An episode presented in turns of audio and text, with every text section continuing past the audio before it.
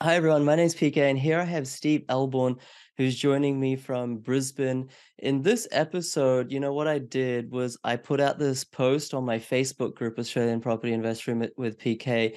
And what we what we did was like I was like, I really want authentic, grassroots, real stories from real investors to achieve three things for my audience. One was inspiration, you know, like to kind of G you up, to get you energized to to buy property. The second thing was like ideation. You know, you'll hear from Steve and so many other people, and it's like if you can just pick up one idea, one golden nugget, that might just shift your trajectory like by two degrees to use shipping terms, but in 20 years' time, that might mean hundreds of thousands of dollars of difference. And the third reason was realization. I think everyone, not everyone, a lot of people that try to sell stuff in Australia in the property industry, they don't actually cover the downsides of property or the struggles or hardship and the, the mental I don't know, fortitude that it takes to be an investor for a long time. So, ideation, inspiration, and realization. I'm hoping that this episode will bring you just that. But Steve's, uh,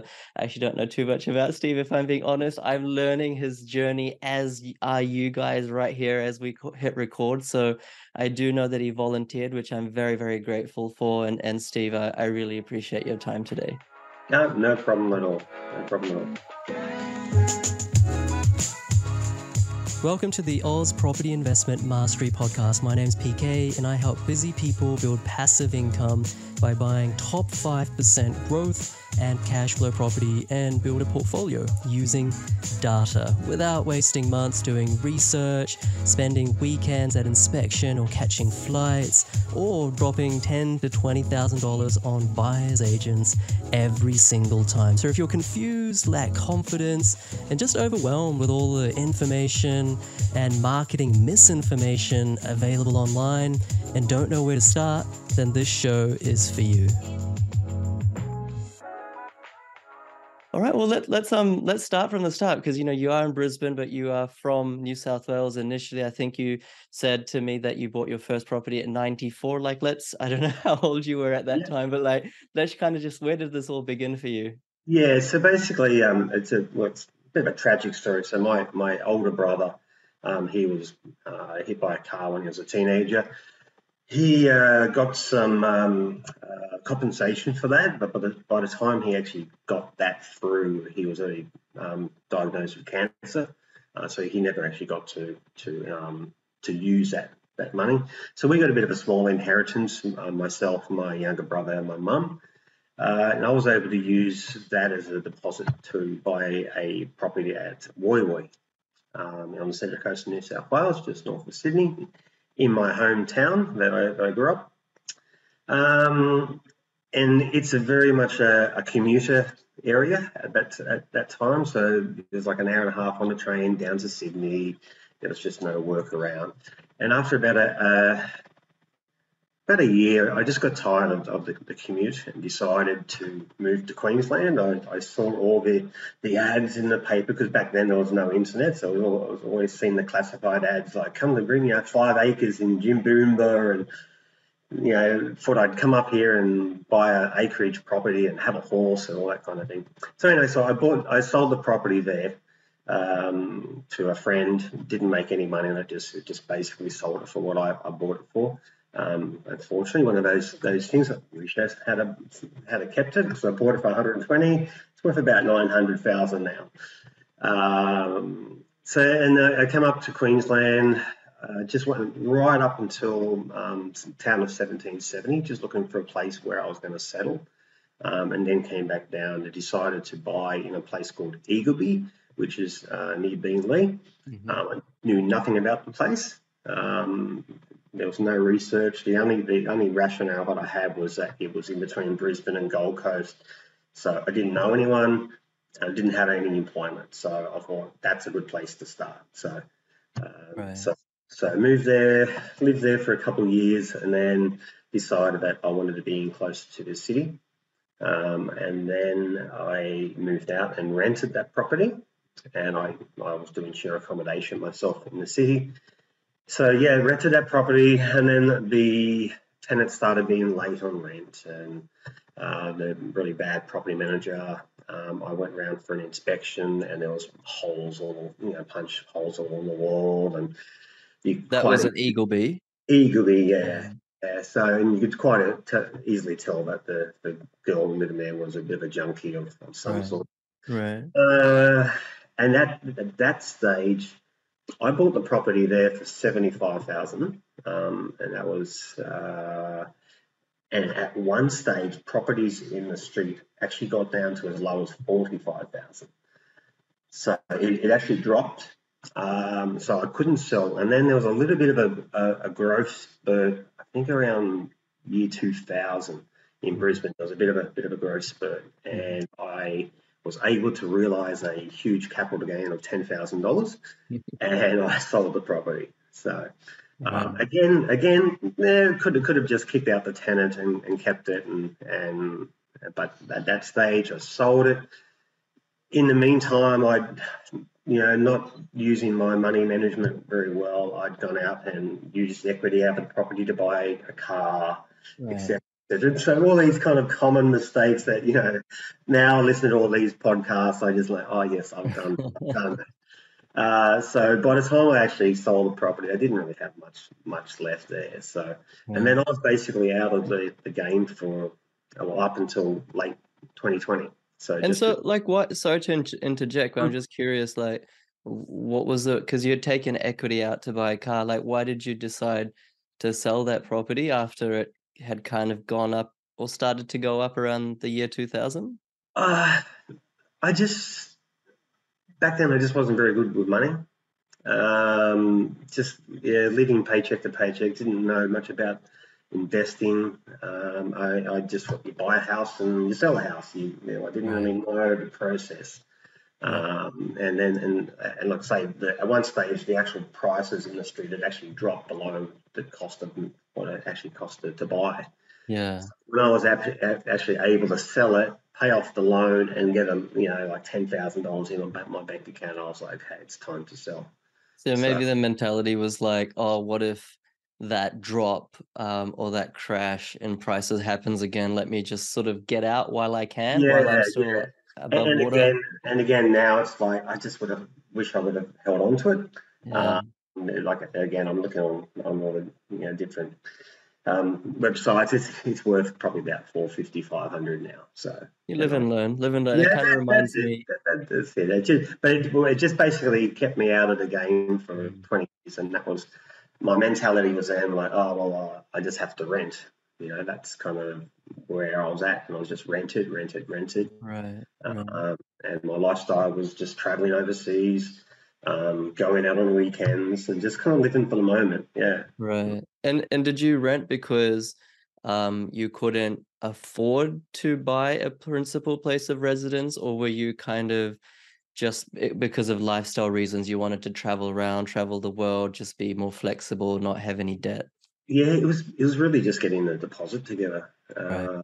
Again money management was probably one of the issues and just just spending it on you know going out for the weekend all the time you know and going like i used to travel overseas probably two or three times a year okay uh, and just i like I, I enjoyed myself yeah, uh, but i just yeah I, I wish i had a uh, saved a little bit more back then and got started. But yeah. yeah. And I caught you before you were saying that um, you were listening to lots of podcasts recently, which is obviously fantastic. I'm just curious because I genuinely don't know.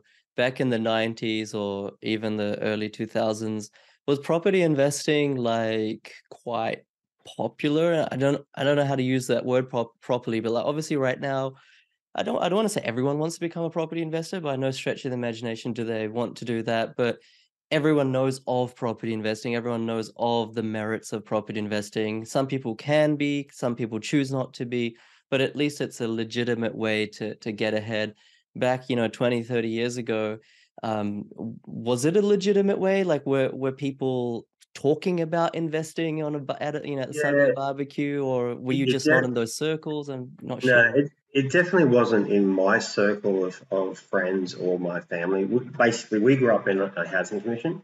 Um, it wasn't it was, like, it was a nice housing condition. It was like on, the coast. It wasn't like in the slums in Sydney or anything like that. Sure, sure. Um, but all my cousins and aunties and uncles, they were in the, in the Sydney ones, like Mount Druitt, things right. like that.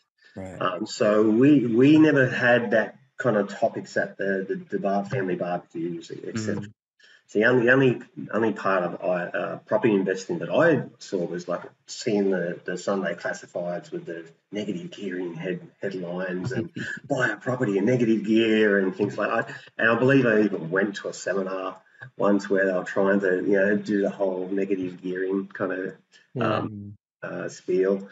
Um, but yeah, but yeah, we just didn't know anything about money. Uh, it wasn't talked about. It wasn't um, taught at school.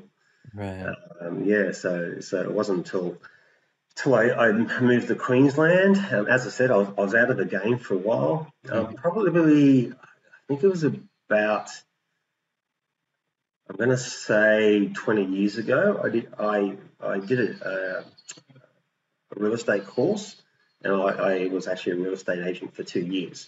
Oh, so that kind of yeah, that kind of educated me a little bit in the ways of property mm-hmm. and got got me interest. But again, I didn't have the funds myself to actually go out and mm. and uh, purchase a, a property. Um, right. Probably probably say I wasn't a great agent. yeah, I, I, didn't I didn't like the cold calling. That was like the showing the people houses was great, but the actual cold calling was I hated it. Yeah, real estate agents have got it easy these days. I reckon ten yeah, just, years ago it wasn't quite like this. With before yeah. the massive influx of migrants and house prices just going up and everything. Yeah, so so but, but that, that gave me a little bit of a bit of knowledge about real estate, uh, mm-hmm. but I just didn't have enough to act on it. So and then the, the, next part of the journey was, but yeah, basically, like I said, we're just renting. Um, I met my current wife back in 2016. Um, she was from overseas. She came over, and um, when she got here, we actually got kicked out of our property. Um, okay. Yeah, um, bad story. I, I invited a, a, a person from my work to stay at my property because he was in between houses. Uh, and I went over overseas. Four, four weeks later, I come back and found out that he was actually a bit of a meth head oh, and had trashed the property. So, yeah, so police involved. Uh, he got charged, etc. But then the real estate found out, and, and I was evicted from the property. Yeah. Um, so, so we went from there. And, and for the next six months, we lived in this little granny flat underneath a house. Um, and like, it was like, I don't think it was even a legal room, uh, mm-hmm. but, but it was just a little place that we could have by ourselves. Um, because after and, you get kicked out, like I assume your references are bad then, and so it's hard to get a new place to rent. Is that how yeah, it works? Yeah, I, I, don't know if, if the owner actually um, checked the reference. I told the owner the reason why, and, and he seemed like a reasonable guy, and I just told him the situation, and yeah, yeah. Like, yeah. So, um, but yeah, it definitely could have been. Um, but again, that was actually good for me because I, here's my wife who's just come over from overseas, and then she's there, and I'm like, okay, well, she's living in this dump with me. Um, mm. she's happy, so so this is this one's you know looks like a keeper. A keeper. so uh, so yeah, we, we started from nothing. We were like in this little little granny flat underneath, um, and then yeah, and then we just uh, again, we just traveled back and forth because um, she was on tourist visas and, you know, we'd meet overseas. So, again, I was just going through that lifestyle of, of traveling. Mm-hmm. Um, and then she was able to come over here and, and get her permanent visa.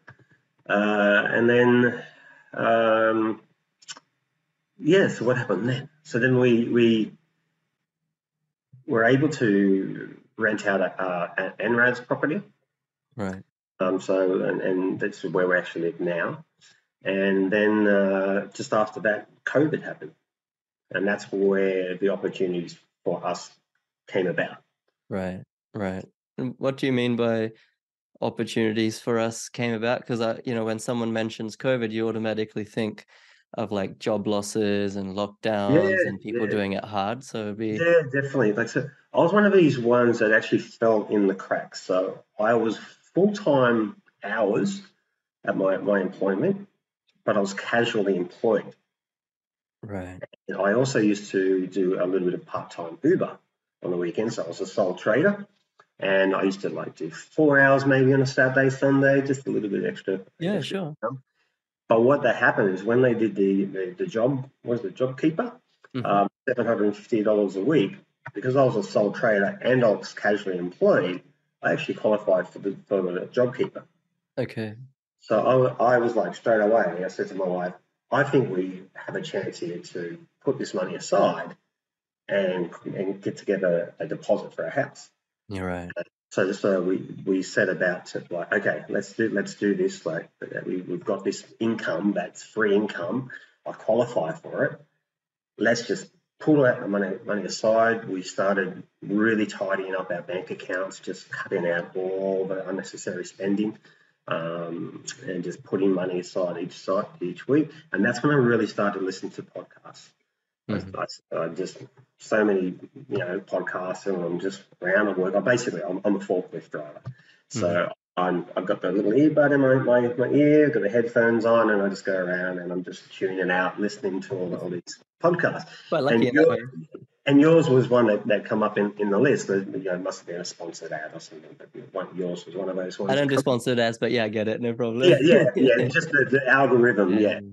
Yeah, so uh, it, it um, so I just started listening to all these podcasts about um, about investing, and I was just, as, as you said before, just getting these little nuggets out of each one, and just go, oh yes, yes, okay, yeah, and and then the more I listened to them, I could, you know, I could tell that okay, this person's really spruiking this type of thing. Right. Because, yeah, like you, if you listen to enough, you can kind of start to, to peel back the layers and and see what their real motivation is.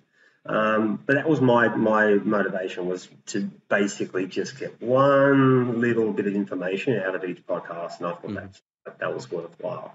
Right. So yeah, so so that so that was the, the the the start, and then the government announced that you can pull money out of superannuation. hmm And again, I thought, okay. And everyone's like, no, you don't pull out money out of superannuation. And I'm, and I'm said, I had to talk to my wife and I said, I'm going to do it. I'm going to pull money out. This is the extra bonus that we need for, for our deposit. So it's like, I'm not pulling it out to buy a car. I'm Yeah. pulling it out for a holiday. I'm, Yeah. I'm, I'm pulling it out to, to get this deposit. So that's what I did.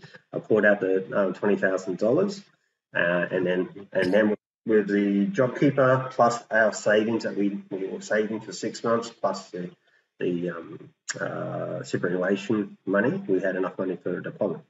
Brilliant, brilliant. I'm curious to ask you because I know there'll be so many people that are watching or listening that are in your position that you were in back then, but they're in that position now where they're like, "Oh, I've only got 10,000 saved." Like I get DMs all the time on on different social platforms, PK, you know, I want to do your course, I, I want to buy a property, I've got $10,000. I'm like, just hold your horses, you know, like there's no point wasting your money on my course if you can't afford a property like anytime soon Yeah, that's right. Yeah. So like my question to you is like just from your own experience, you know, you mentioned you really tidied up your um your bank bank accounts and things like that.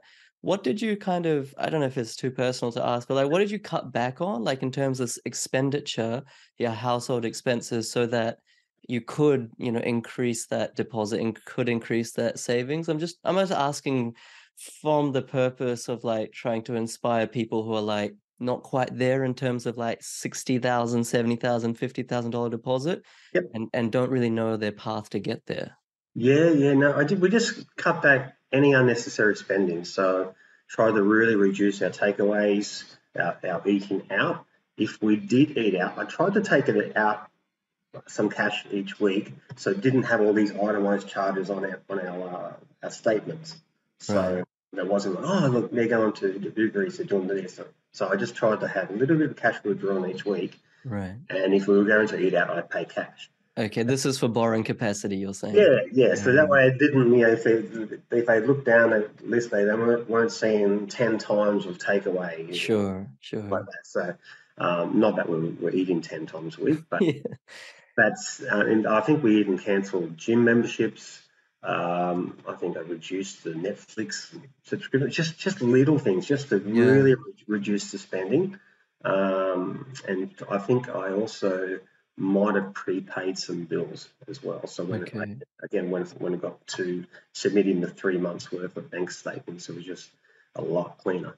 Right. And I, I really vibe with what you're saying around, you know, I mean, although I wasn't a forklift driver, I always tried to have like my headphones on and listening to different podcasts when I was starting and in the middle of my journey because you just don't know what you what you can pick up and like more than that for me it was like a sense of support like a, a backbone or someone to lean on even though they don't know who I am.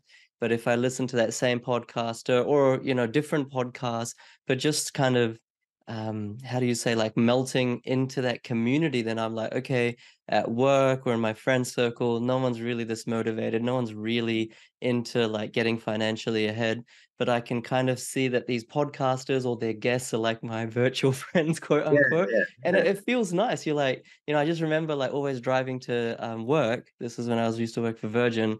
I used to put my headphones on in the car and i was like this is my happy space you know my 20 minute drive to work. I'm like that was like the happiest time in, during the day because I was like just I was learning and I was like I was feeling like I was with like-minded people. So I think what you said I can definitely relate with, and I hope everyone can relate with because yeah, it's kind of you you need to be around the right association to get ahead. Um, yeah, yeah, yeah, yeah. But like I say, so like a couple of examples of, of just things that I picked out of, of podcasts was mhm, um, when we so when we decided to buy our first property, we were going to originally going to buy our, our principal place place of residence. But as I said, we were living in an NRAS property, so we're only paying like three hundred dollars a week rent for you know Can you almost explain what that means for everyone who doesn't? Yeah, so uh, I think the scheme is almost at its end, but basically it was a, um, a government scheme, National Rental Affordability Scheme. So the tenant paid, I believe, 75% of the market value, and the government would pay the other 25% direct to the landlord in a way of like a tax refund or something like that. Mhm. Um, but basically it meant that instead of us paying $420 a week rent, we only had to pay $300 a week rent. But you had to, you had to be under under a certain income level to do that. Um, I we I think we just scraped under that level by about a thousand dollars. So we just just got it under there. So but it, it enabled us to get this this property. So we were like, we can't afford to, to buy where we are with the deposit that we had and we're just we're only five minutes away from work. So let's maybe look at uh, buying investment properties. So that's when I started. I got the realestate.com map, and I'm just scanning all around the map. Put the, put in the, the, the price, and I and I every night after work, I was just laying in bed and just doing my research, and, and oh, that's that's an area, and I, I keep an eye on it, keep an eye on it. Mhm, Eventually, found a property at Loganholme, mhm. and so straight away I identified that this looks like it's actually under market value. And I had a look at other properties in that. There's it's a gated community, Right. um, separate standalone houses, but in a gated community. And straight away I thought this property is at least forty to fifty thousand underneath what the other properties are selling for. Yeah.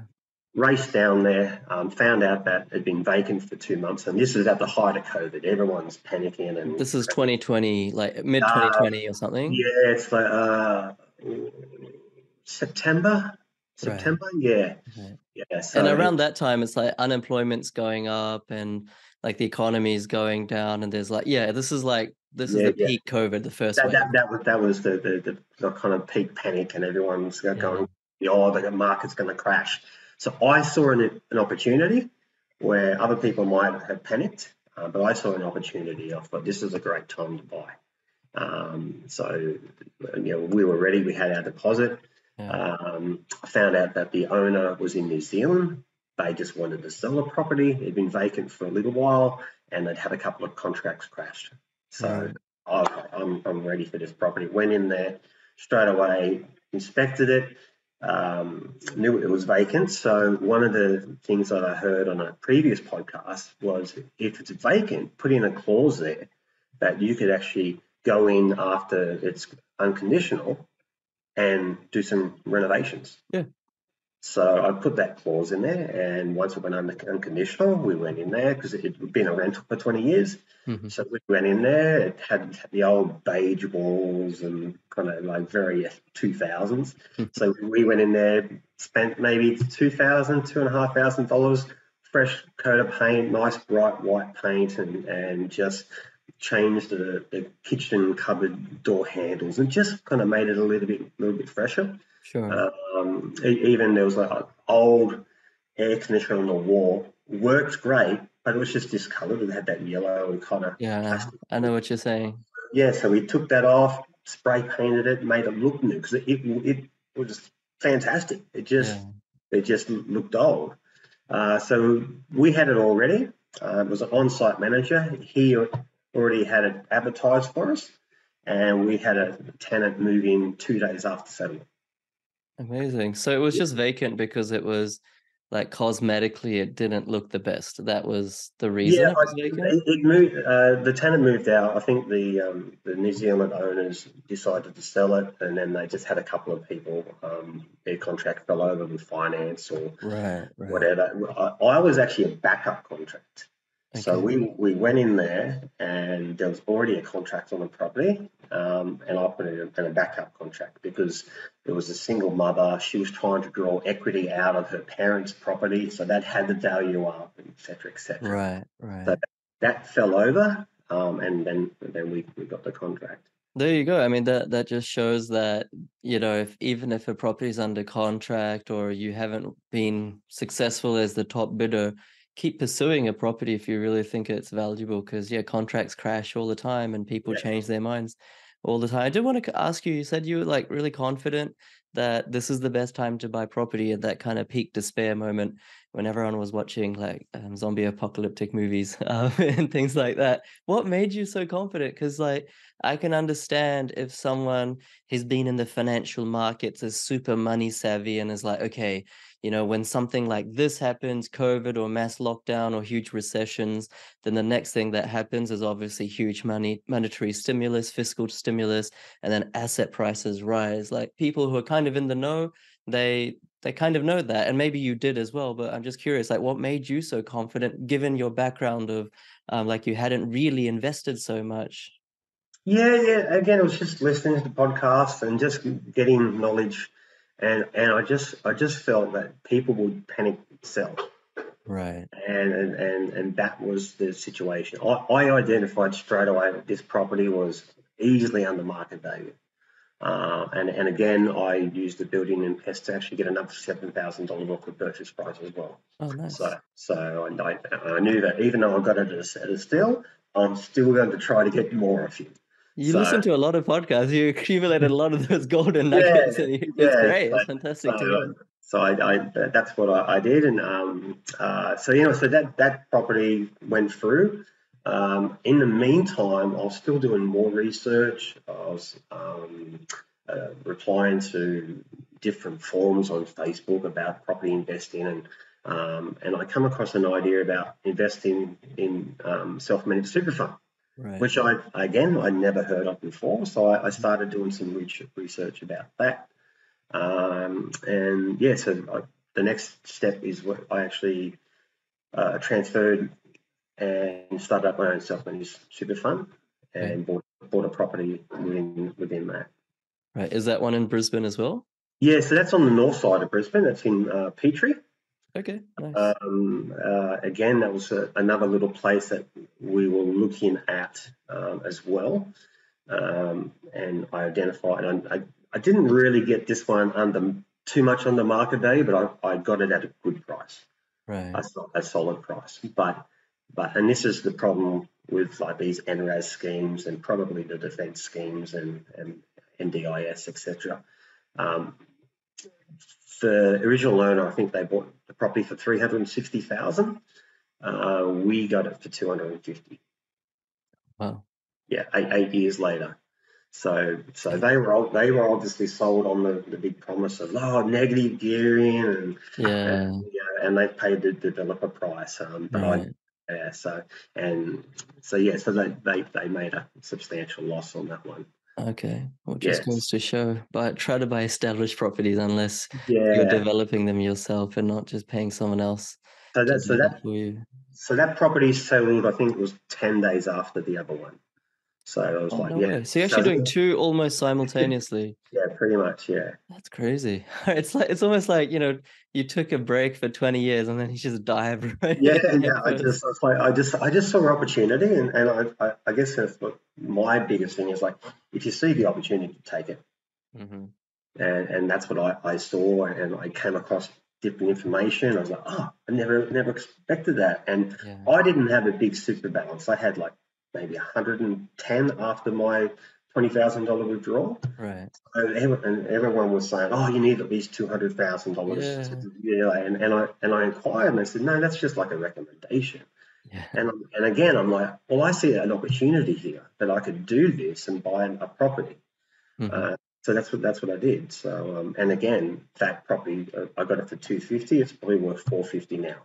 Sure. And probably the same as the Logan um home one. Is it like how much did you buy that for? Do you know how much it's worth Yeah. now? So after the building and pest kind of knock knock knock down on the price, it, um, it was two forty five, and it's probably worth 450, 460 at the moment. Right. And it- are they kind of paying for themselves? I mean, the super one you have to put in, I assume, like 30% deposit or something like that. Yeah, I, I think it was a twenty percent. 20% even under your SMSF? Yep, yep. I think Oh, it was. nice. Yeah, I think it was about an eighty thousand dollar deposit. Right. Um, uh, but it, it, it's all self sufficient. Um, that that property, uh, I'm actually paying aggr- off aggressively. Um, so all, all the funds available go into that, and, and I'm, I'm 52 now. My my aim is by the time I'm 60, it's completely paid off. Right. So hey, the, the goal is to pay that property off within 10 years. Okay. So is that your strategy over the next eight, eight or 10 years that you just want to keep these two and aggressively pay them off, or are you looking to add more to the portfolio? Yeah. Uh, so, so what happened next with us is that um, the the property that we were renting, the NRAS property that we were renting, the owner owner just decided to sell this property. Uh, so we were like, "I'm going to move," you know, and, Yeah. and then and then it's like, "Ah, we might be able to pull equity out of Loganholme." hmm So, so that's what we, we, we went to the mortgage, um, got it, uh, the, the broker, we got it revalued. Oh, okay, yeah, we've got a deposit there. Okay, and now do we have the serviceability? Our serviceability was a little bit low, um, and then we uh, looked like we couldn't buy where we're living. hmm So we went to a different broker, and he did his magic and said, "Oh, you can offer forty thousand dollars more." Oh, okay, so we put in an, an offer of four hundred for the place that we're we're in now. Yeah. Um, again, knowing that the other properties in this complex are selling for 440, 450, hmm um, and the owner accepted it. So, off, Nice. so it was an off-market kind of deal. It didn't go officially to market. Right. Um, so the owner accepted it, and again, it was because it was one of his NRAS property. He bought it for three eighty seven, and nine years later, sold it for four hundred. So it didn't Yeah. make, and he's paid he's paid the retail price, you know. yeah. Yeah. Uh, so so now we we're in here. We have the investment property in the in the self managed super fund, and the one in in Loganholme. Gotcha, gotcha. And um, how, what's the kind of dynamic with your with your partner, with your wife? It, like, I'm just asking this once again because oftentimes there's kind of one person in a relationship that spearheads the finances, and the other person can either be supportive in the background or like a little bit antagonistic, like, oh, what's the point in taking all this risk?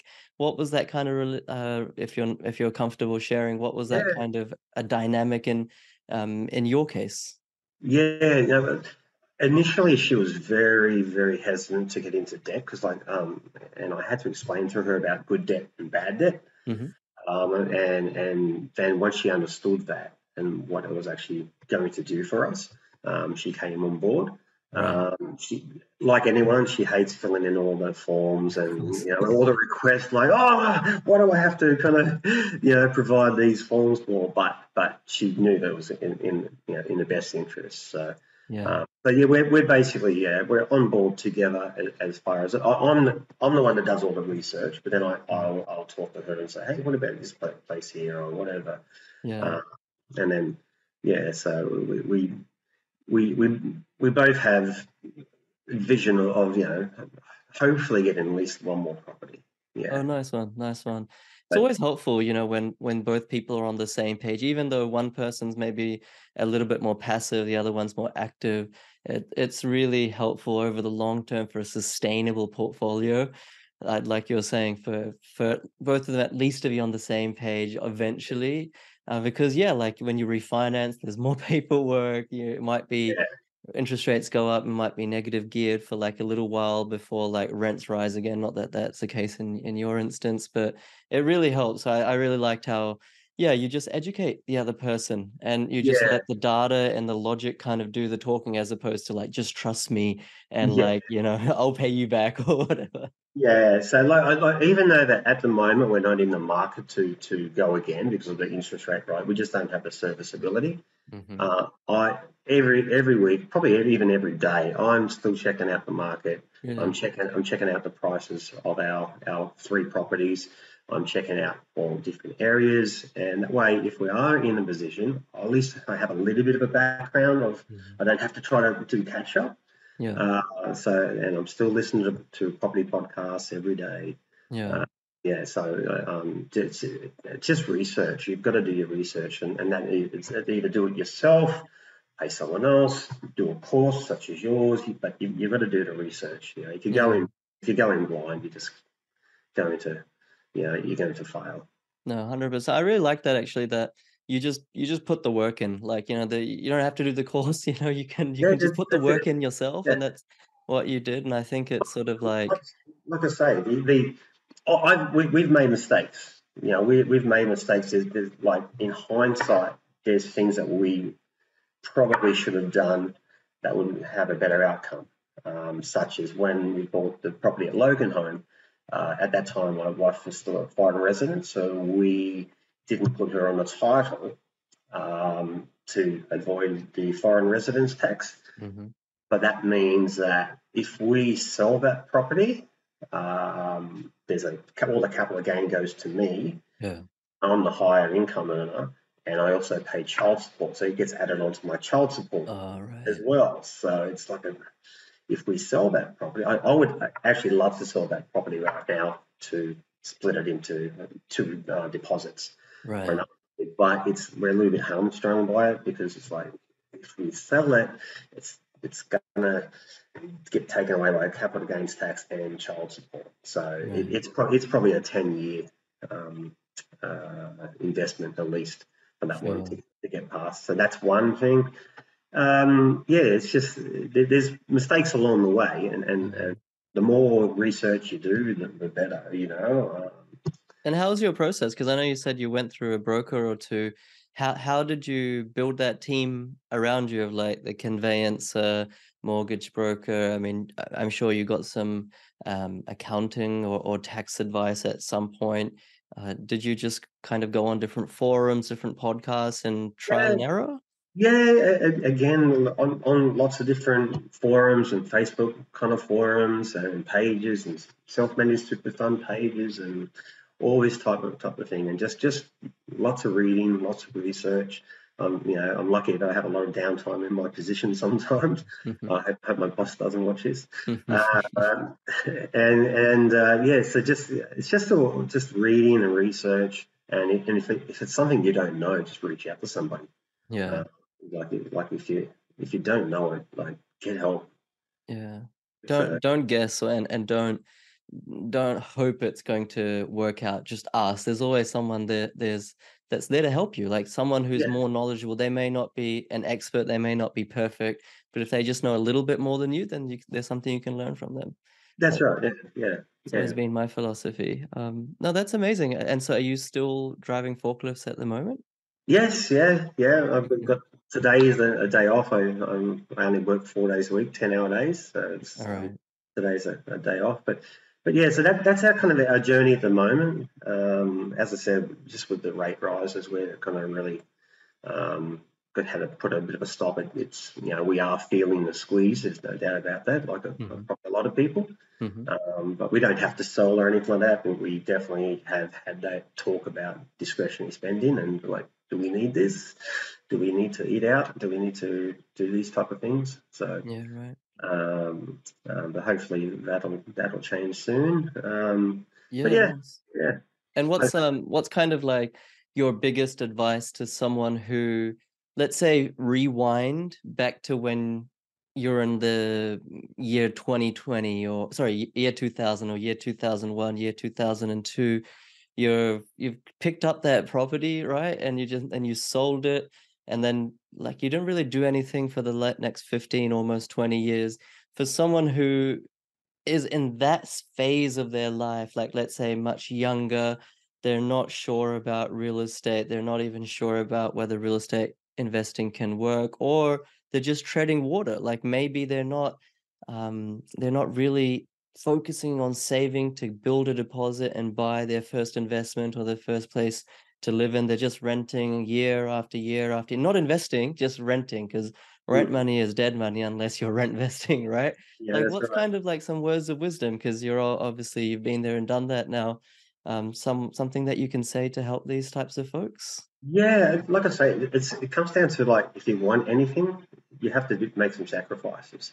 And at that time, I wasn't making those those sacrifices. I was um, living for the weekend, living living for my holidays, you know. So um, it's sacrifices. Reach out, like if if you have family that are able to to lend you some money to get a part, a part, even a partial deposit to get it, that is better than nothing. Um, there's a lot of in, in, like schemes on, out, out there at the moment for first home buyers, etc., etc. Um, just if you can get your foot in the market, like I say, we we only bought a, property for two hundred and fifty thousand dollars. So you you know it, we didn't buy like this one million dollar mansion, you Hmm. know. So we bought the best property that we could with the money that we had, Yeah. and that's that's that's like, and we were rent vesting. So Yeah. like, if you're living if you're living at home as a as a twenty something and you're still living at home, like try to put some money away. Try try to get enough deposit where you could buy an investment property, rent vest for a while, watch that that property hopefully grow if you've done the research, and and and you've got a, a head start.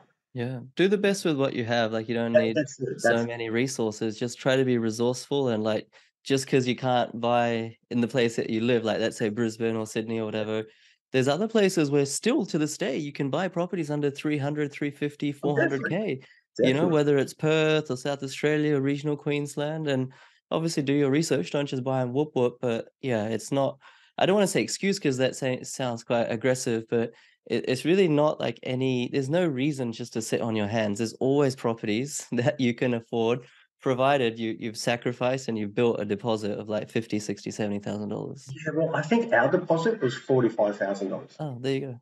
That that's that's what we had. Uh, I bel- I think it was about forty five thousand dollars, and that was enough to get us started. Yeah. Um, so it wasn't, you know, it wasn't earth earth shattering, hmm um, but but that was enough to. And then I was able to identify a property that was the best property that we could buy for that money. Yeah, that's so good to hear. I, I really like this story.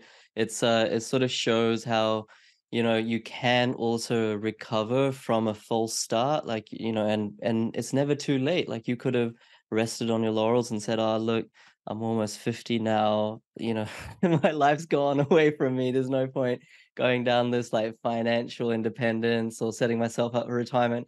I just like wait for the dole or wait for my pension from the government. But no, you took your future into your own hands and and credit to both yourself and and your wife as well so i really love to hear it and hopefully this does serve to inspire people and educate people and also give them the realization of what's what's possible it's not groundbreaking. It's not like this Yeah, oh 10 properties in 2 years kind of yeah, story yeah. but this is just like reality. This is what everyday people are doing they're actually hustling and they're actually making sacrifices for their future and and i hope people can um, take a leaf out of that. Yeah, well, basically, we, in the space of three years, we've gone from you know renting um, to now we're at a position with the, the, the market values that if we sold where we live now, paid out the loan, and went in and, and lived at our investment property at Loganholme, we'd Mhm. almost be mortgage free in the space of three years. That's crazy. So We'd have like a fifty thousand dollar mortgage. uh, so so from renting to like being basically mortgage free if you wanted to, like in three years. Like that's that that's actually something remarkable. Um, yeah, so so it, it, it is possible, and I'm I'm no financial whiz kid or anything like that. So so it is possible. Um, so if, if, there's anyone that's at like my age or or well, even older, younger, it doesn't matter. Like it, it, it's never too late. Yeah. Um, but you just got to make a start. And, and if you identify a chance, yeah, you have to take that chance. Take, that chance. Take chance. That's what with, you did. With, you just you saw the opportunity and you ran with it. Yeah, but, but be, it's got to be an educated chance. Like right. I want to just risk your money. It's like you you have to do the research. Amazing, amazing. Well, thank you so much, Steve. I, I really appreciate your time. And and if it's okay with you, when I when I do post this, of course, on the podcast, but on the Facebook group, I'll tag you. And um, if people want to reach out, and, and just to be clear, like Steve has not done my course, and Steve has nothing to sell you. Like he's not like a buyer's agent or mortgage broker in disguise or anything like that. No, he's no. literally just like just an everyday person who's who's right. literally just volunteered to try to help everyone, which I I really, really appreciate. So yeah, if you just want like real advice from someone who has no agenda, DM him or or, or put yeah, a question in the comments yeah, on that video. I've got plenty of time at work. Sorry, but no, I really appreciate it, Steve. And um, yeah, I think there needs to be more people in the world like you. It's really cool how you're giving back. Yeah, no problem at all. All right. Well, thank you, everyone. And, and hopefully this is kind of different. I haven't really done this before, but if you do want these kinds of just real stories from real people, you know, what's and all successes, failures, and they're not selling anything. So there's no like lining of agenda, then please let me know in the comments, leave a yes. And that will just bring you more and more of this type of value so that you can, you know, be educated because like uh, Steve alluded to as well, the best investment is really in yourself. And that's exactly what he did. Thank you for watching. Thank you for listening. And thank you, Steve, again. No problem.